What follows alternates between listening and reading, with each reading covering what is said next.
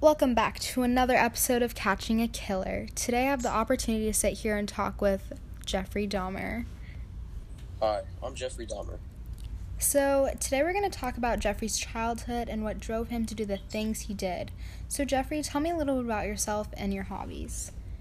Well, from a very young age, I had a very big fascination in animals. Well, dead animals, that is.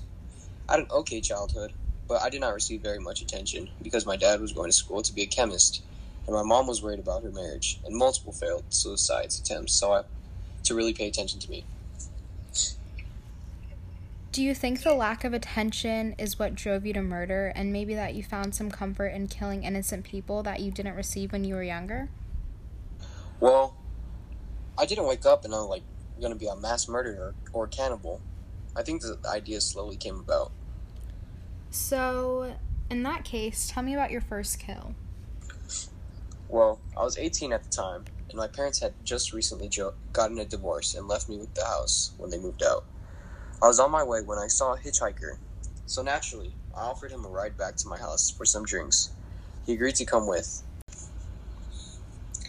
We had a great time, and he said he was going to leave, but that made me mad, so I begged him to stay, but he refused.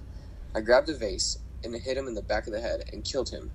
Then I proceeded to do some things with his body I- that I prefer not to say. Then I proceeded to cut the meat off his bones and then dissolve the bones, which my dad had taught me how to do in high school. I froze the rest of him and would slow, and slowly ate him. It tasted like chicken tenders with a little bit of beef. Did you ever regret killing this man or feel any type of guilt or remorse? Well, I know first I was excited, then I felt a little bad because this man probably had a whole life ahead of him. But then I came to the conclusion that it was a part of my nature, and this is who I am.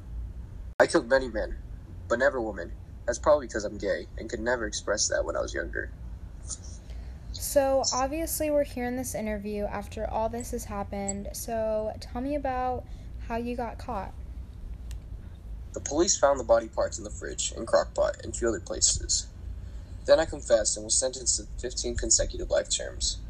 But in the end, I am truly sorry. It just became a part of my nature. Well, that sure is interesting. Thank you so much, Jeffrey, for taking the time to sit down with me and share your story. I think all of America is very interested in this interview. Thank you for having me, and to everyone's lost ones, I'm truly sorry. Thank you, everyone, for tuning in.